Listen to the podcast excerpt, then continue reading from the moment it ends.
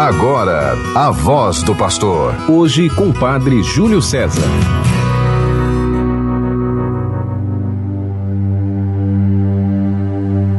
Vós nos resgatastes, Senhor, pelo vosso sangue, de todas as raças, línguas, povos e nações, e fizestes de nós um reino de sacerdotes para o nosso Deus. Aleluia. Capítulo 5 do Apocalipse de São João.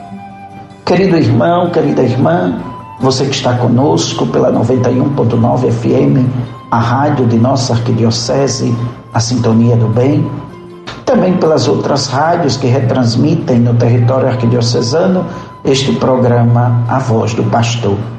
Programa do nosso arcebispo Dom Jaime Vieira Rocha, que encontra-se em Roma, vivendo as alegrias da visita de Limina Apostolorum, os bispos do Regional Nordeste 2 que compreende os estados do Rio Grande do Norte, Paraíba, Pernambuco e Alagoas, se reúnem em torno do Romano Pontífice, o Papa Francisco, para este momento de unidade eclesial, de comunhão na condução da Igreja. E deu, Padre Júlio, da paróquia de Nossa Senhora da Candelária, recebi do nosso arcebispo esta missão de estar aqui com você, refletindo a palavra de Deus. Convido a todos a refletirmos hoje o trecho do Santo Evangelho, escrito por São João, no capítulo 14, versículos do 1 ao 6. O Senhor esteja convosco, Ele está no meio de nós. Proclamação do Evangelho de Jesus Cristo, segundo João. Glória a vós, Senhor. Naquele tempo, disse Jesus a seus discípulos: Não se perturbe o vosso coração Tendes fé em Deus, tende fé em mim também. Na casa de meu pai há muitas moradas.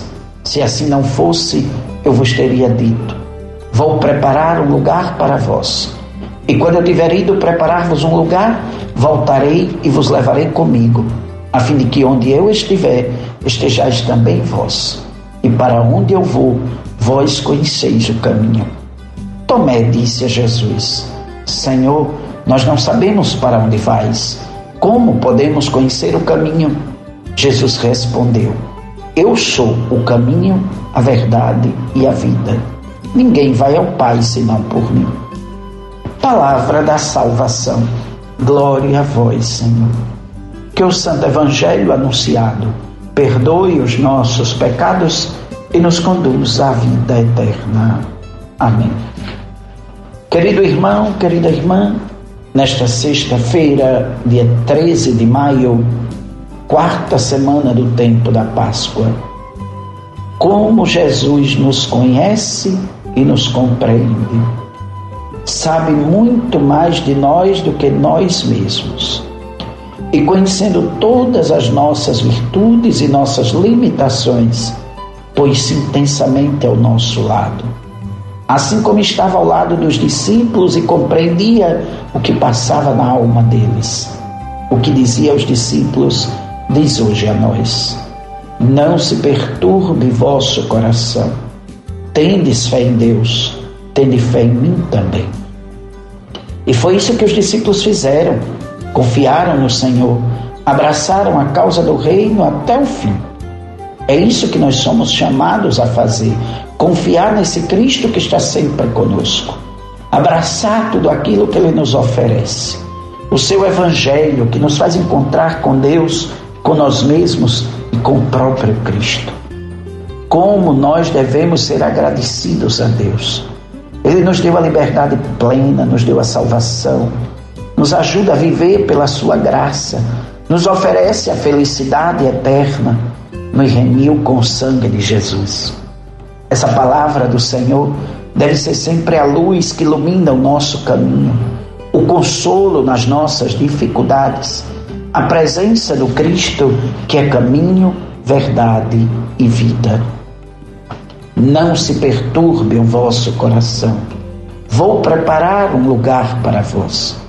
Os discípulos estavam muito perturbados. Jesus estava anunciando a sua própria morte. A perturbação tomava conta deles.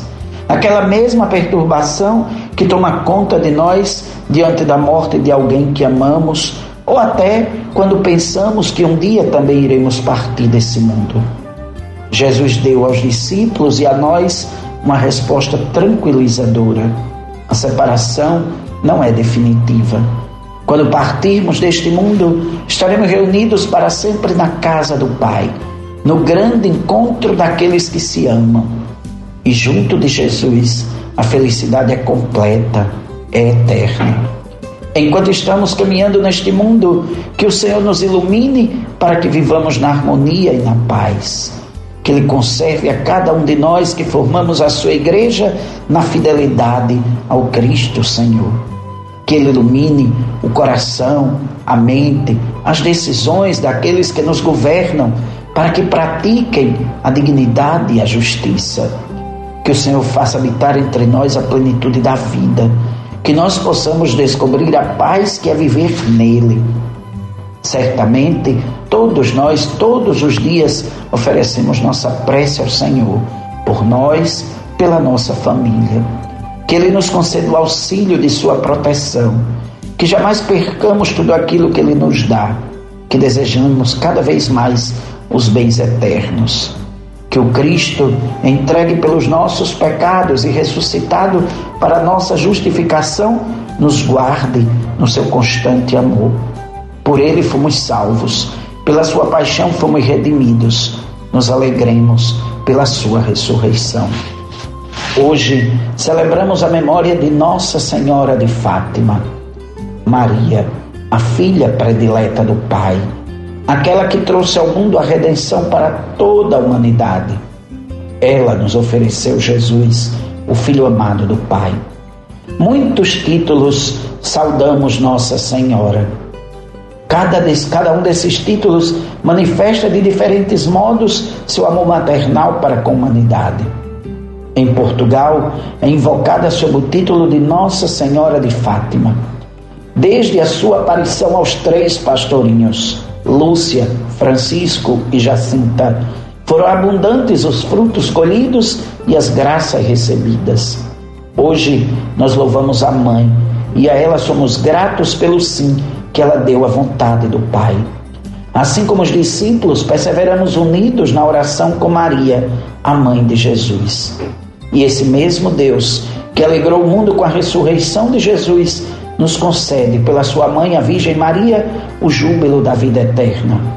Festejando hoje Nossa Senhora, apresentamos a Deus nossa prece, que venha em nosso socorro pelo seu Filho feito homem, que se ofereceu na cruz numa oblação puríssima.